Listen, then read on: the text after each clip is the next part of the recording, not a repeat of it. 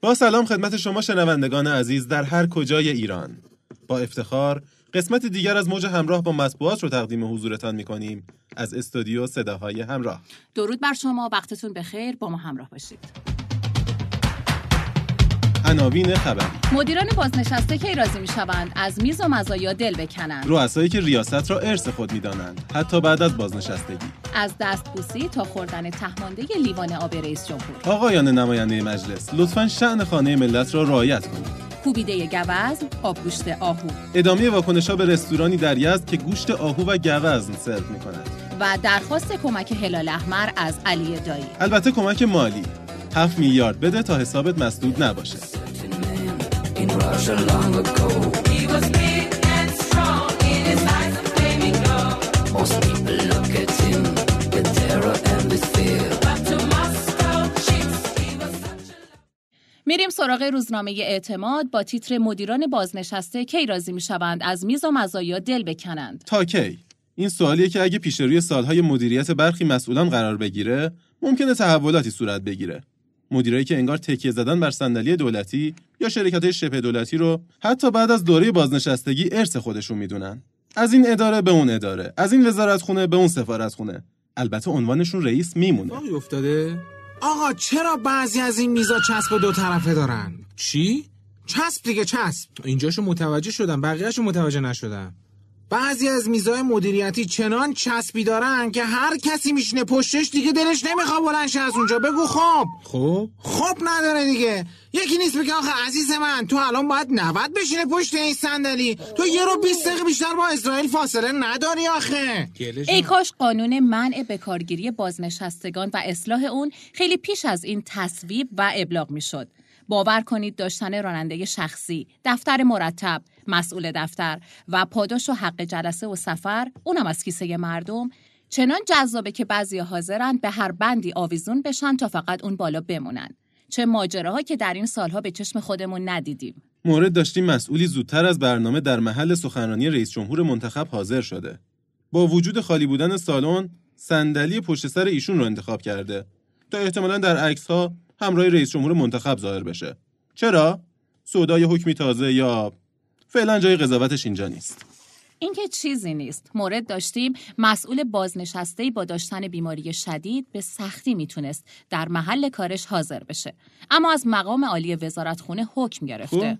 فکر می‌کنین بعدش چه اتفاقی افتاد؟ نمی‌دونم. کسی که دوره خدمتش خیلی مورد احترام و تاثیرگذار بود، اوضاع جسمیش به جایی رسید که همکاراش برای حفظ حرمتش درخواست کردند که سر کار نیاد. این که تازه چیزی نیست. من مدیر رو دیدم که تا شنیده ممکنه پاداشای بازنشستگیش کم بشه، تلاش کرده تا خودش رو سریع بازنشست کنه. بعد که پاداش رو می‌گیره دوباره سعی می‌کنه مدیر بمونه. قانون منع به کارگیری بازنشستگان دیر شفاف شد اما شاید هنوز ابهام هایی داشته باشه مثلا آیا وزرا با وجود این قانون اجازه دارن نمایندگان کشور را از میان بازنشستگان به سازمانهای بین المللی معرفی کنند؟ هم در وزارت نفت از این سمت ها داریم هم احتمالا در وزارتخانه های امور خارجه و اقتصاد و دارایی از اوپک گرفته تا دقت کنید که این افراد تا روزی که از سوی دولت ایران معرفی شده باشند می‌تونن به اون سازمان رفت آمد کنن و در تصمیمات عمومی تأثیر گذار باشند. اگه کسی استدلال کنه که جایگزین هایی برای بازنشستگان در بعضی سمت ها نداریم یک سوال ساده پیش میاد تا کی اغلب مدیران دولتی جانشین پروری نکردند و این شاید به اشکال بزرگ سیستم مدیریتی کشور برگرده. آیا سیستم اداره کشور طوری طراحی شده که مدیران بتونن جانشین پروری کنند؟ وقتی مدیران اتوبوسی میان و اتوبوسی میرن، کدوم نظم سازمانی برای ارتقای کارمندان با استعداد باقی میمونه؟ عده‌ای از مدیرا هم که با اقسام مختلف رانت و سفارش مدیر شدن، از بیم به خطر افتادن جایگاهشون اجازه رشد سازمانی به کسی رو نمیدن. مخصوصا اگه کارشناسی با استعداد در سیستمشون باشه. به نظرم لازم سیستم اداری کشور همراستا با اصلاح قانون منع به کارگیری بازنشستگان بازنگری بشه تا رشد پله‌ای در سازمانها مطابق استعداد و شایستگی های فرد به مرور اتفاق بیفته تا بعد از خروج مدیران بازنشسته سیستم اجرایی کشور دچار بحران نشه. خلاصه اونایی که به بهانه آماده نبودن ظرفیت های مدیریتی کشور برای تغییر می‌خوان جلوی منع بکارگیری بازنشستگان رو بگیرن و خودشون یا هم مسلکاشون چند سباهی بیشتر روی صندلی بمونن لازمه که صدای نسل جدید رو بشنون. تا کی؟ تا کی؟ تا کی؟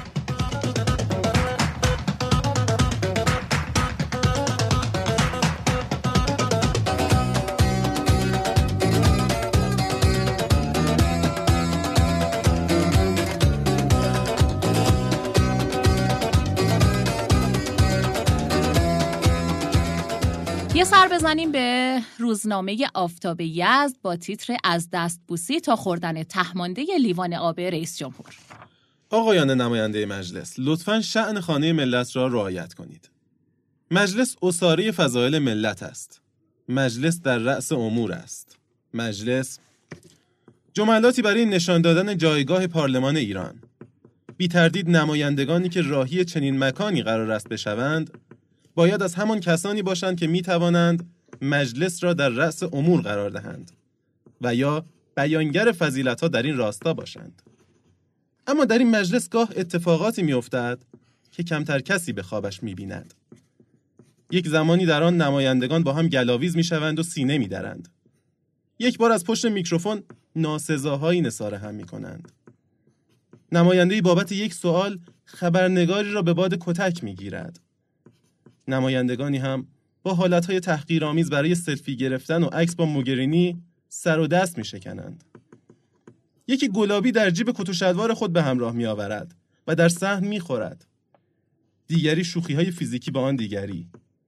اینها همه در همین چند ساله در مجلس دیده شده است. از همین روز که شاید امروز نباید متعجب شویم اگر فیلم دستبوسی یکی از نمایندگان برای آقای روحانی دست به دست می شود. این بار بخت با عزت یوسفیان یار نبود.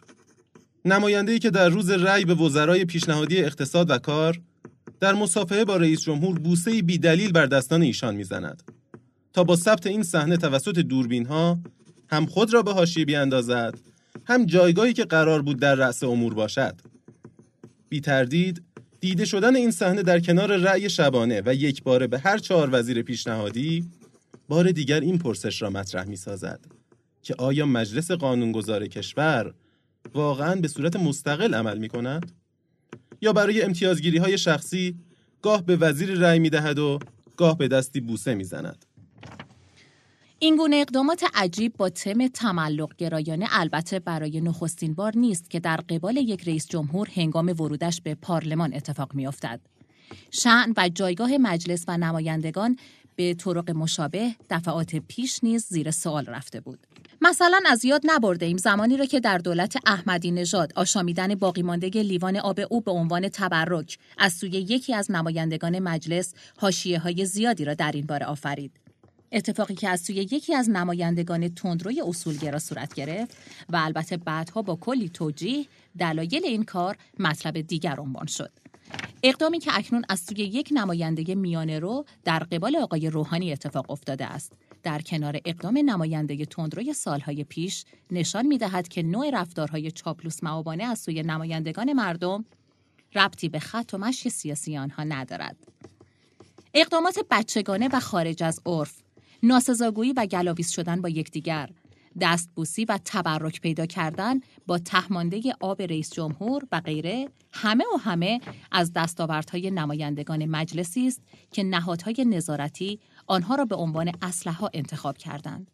اما نتیجه این موضوع اکنون این شده است که می‌بینیم. این موضوع بیانگر نیاز به توجه و دقت بیشتر نهادهای نظارتی در نوع ملاکهایشان برای برگزیدن و تعیین صلاحیت یک فرد به عنوان نماینده مجلس است. شاید اگر با تغییراتی این امکان را فراهم می کردیم، اکنون شاهد چنین اتفاقاتی نبودیم. اما توضیحات نماینده دستبوس. عزت الله یوسفیان نماینده مردم آمل در مجلس شورای اسلامی درباره فیلم پرهاشیه‌ای که نشان می‌دهد او دست رئیس جمهور را بوسیده است گفت آقای روحانی استاد راهنمای من در دانشگاه بودند. ایشان رأی ملت را دارند تنفیز رهبری را دارند بزرگترین اعتبارات را دارند.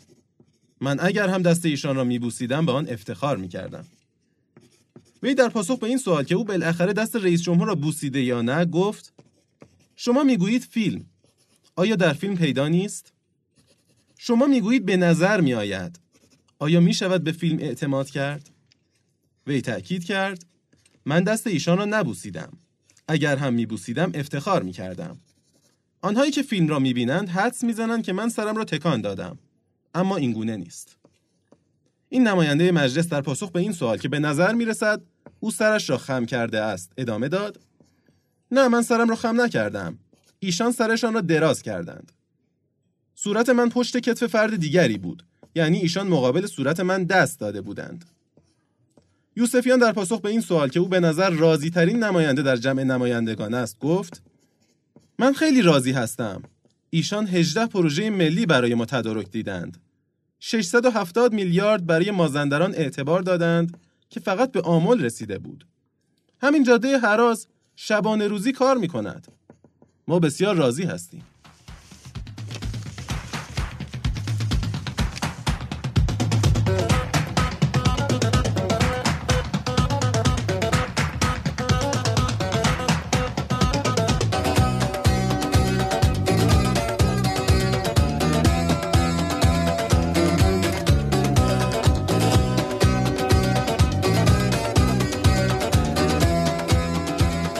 بزنیم به روزنامه شهروند با تیتر کوبیده گوزن آبگوشت آهو ادامه واکنش ها به رستورانی در یزد که گوشت آهو و گوزن سرو می کند. چند روزی است که منوی غذا در یکی از رستوران‌های شهر یزد حواشی بسیاری به دنبال داشته. در این منو گوشت گوزن و آهو سرو می شود و بر اساس منوی این رستوران یک پرس چلو کوبیده گوزن با دورچین چهل هزار تومان، چلو برگ گوزن با دورچین 80 هزار تومان، چلو کوبیده آهو 75 هزار تومان و چلو برگ آهو با دورچین 100 هزار تومان به فروش می رسد. این خبر در حالی به صدر اخبار آمده که فردین حکیمی مدیر کل حفاظت محیط زیست البرز هم از کشف یک کروکودیل از رستورانی در کرج خبر داده و گفت این کروکودیل پس از اینکه زنده از این رستوران کشف شد به مرکز بازپروری حیات وحش پارک پردیسان منتقل شد. این کروکودیل برای جذب مشتری در این رستوران استفاده می شده. اما محیط زیست به هیچ وجه مجوزی برای نگهداری از این گونه ها صادر نمی کند. این کروکودیل که گونه بومی ایران هم نبود بدون مجوز نگهداری می شد. اما ماجرای گوشت گوزن پیش از این هم خبری شده بود و سال گذشته اخباری در ارتباط با پرورش و عرضه گوشت گوزن در بازارهای کشور مطرح شد. حسن رکنی معاون وزیر جهاد کشاورزی از ارائه تسهیلات پرورش تجاری گوزن در تمام نقاط کشور و قرارگیری آن در سبد غذایی خانوار خبر داد و گفته بود گوزن همکنون در استانهای یزد، قزوین و تهران پرورش داده می شود و امکان توسعه آن در سایر استانهای کشور وجود دارد. همچنین محدودیتی برای اعطای مجوز پرورش گوزن در کشور وجود ندارد و متقاضیان برای تولید این محصول در تمام نقاط کشور می توانند اقدام کنند. با وجود این اخبار علی اصغر میر ابراهیمی رئیس اتحادیه رستورانداران و سلف سرویس به شهروند می‌گوید گوشت آهو و گوزن جزو گوشت‌های مکروه است و این رستوران‌ها بدون مجوز این گوشت‌ها را سرو می‌کنند. وجود این گوشت‌ها در منوی غذای رستوران‌ها بدون مجوز و البته غیر مجاز است. ما تفاهم نامه هایی داریم با دامپزشکی که به صورت دوره‌ای از رستوران‌های کشور بازدید می‌کنند. اگر رستورانی هم چنین منوی ارائه می‌دهد و از گوشت این حیوانات استفاده می‌کند، بدون شک بدون هیچ مجوزی است. اما علی تیموری مدیر کل حفاظت و مدیریت شکار و سید سازمان حفاظت محیط زیست عرضه آهو و گوزن را مجاز دانسته و می‌گوید علاوه بر صدور مجوز از سوی سازمان حفاظت محیط زیست برای مراکز تکثیر و پرورش وحوش وزارت جهاد کشاورزی نیز بر اساس قانون جامع دامپروری می تواند مجوز تکثیر و پرورش گونه های حیات وحش را صادر کند. وی همچنین ادامه داد زمانی که ما به یک مرکز تکثیر و پرورش مجوز پرورش صد رأس قوچ میش آهو و گوزن می دهیم بر اساس زاد و ولد و طرح تکثیر تعداد جمعیت افزایش پیدا می کند. در صورتی که تعداد وحوش به بیش از مجوز صادر شده برسد، مرکز تکثیر و پرورش می تواند برای تعدیل و استفاده از گونه های پیر و ناتوان برای ادامه زیست در مجموعه آنها را تعدیل کند.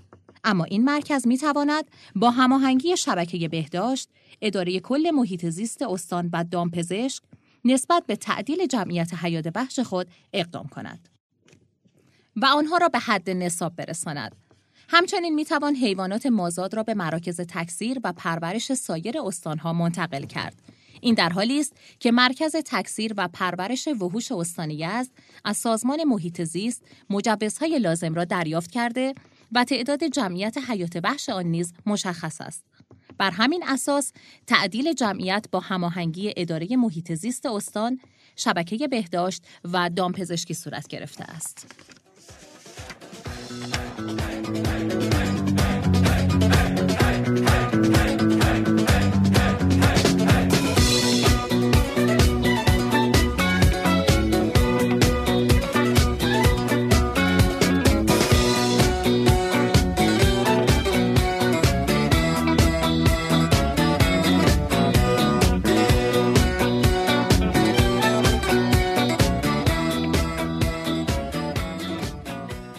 سراغ آخرین روزنامه که جهان صنعت هست با تیتر درخواست کمک هلال احمر از دایی به قلم محمد رضا ستوده.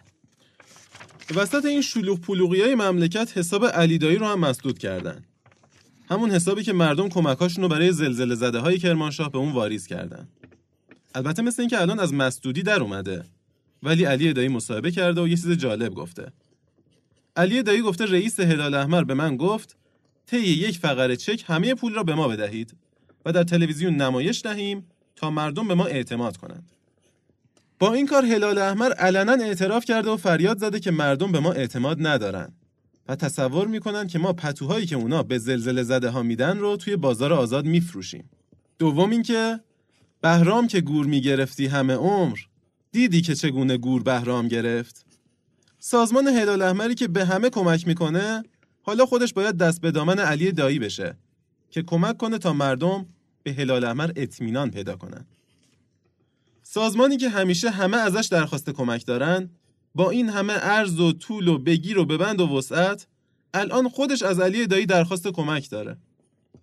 سوم اینکه این چه توقعیه که شما دارین؟ چرا علی دایی باید همه اون هفت میلیارد تومن رو بده هلال احمر؟ ملت این پول رو دادن به علی دایی اگه می‌خواستن بدن به هلال احمر که خودشون بلد بودن. حتما یه دلیلی داشته که دادن به علی دایی یه موقع فکر نکنین دلیلش اینه که مردم فکر می‌کنن هفت میلیاردشون سر از کانادا و خاوری و اینجور جاها در میاره. نه به خاطر این نیست. واسه اینه که مردم الان می‌دونن که پولشون دست علی داییه علی دایی هم حی و حاضره جایی هم نمیره.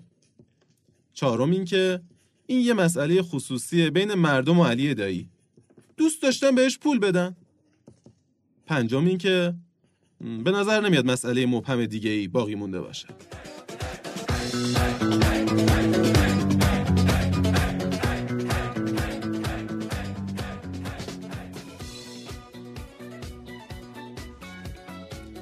با تشکر از شما عزیزان که این هفته هم با ما بودیم یادآوری می‌کنیم که تمامی مقالات از روزنامه های صبح ایران انتخاب شده بودند.